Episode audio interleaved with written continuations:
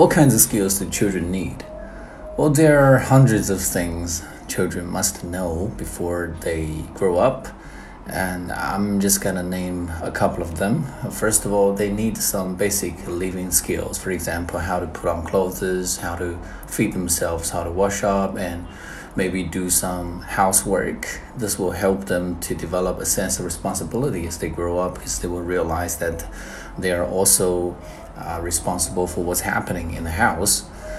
In addition, they also need to develop motor skills, including walking, running, leaping, and throwing things, climbing, and so on. This can um, help them to become stronger and develop a better physique.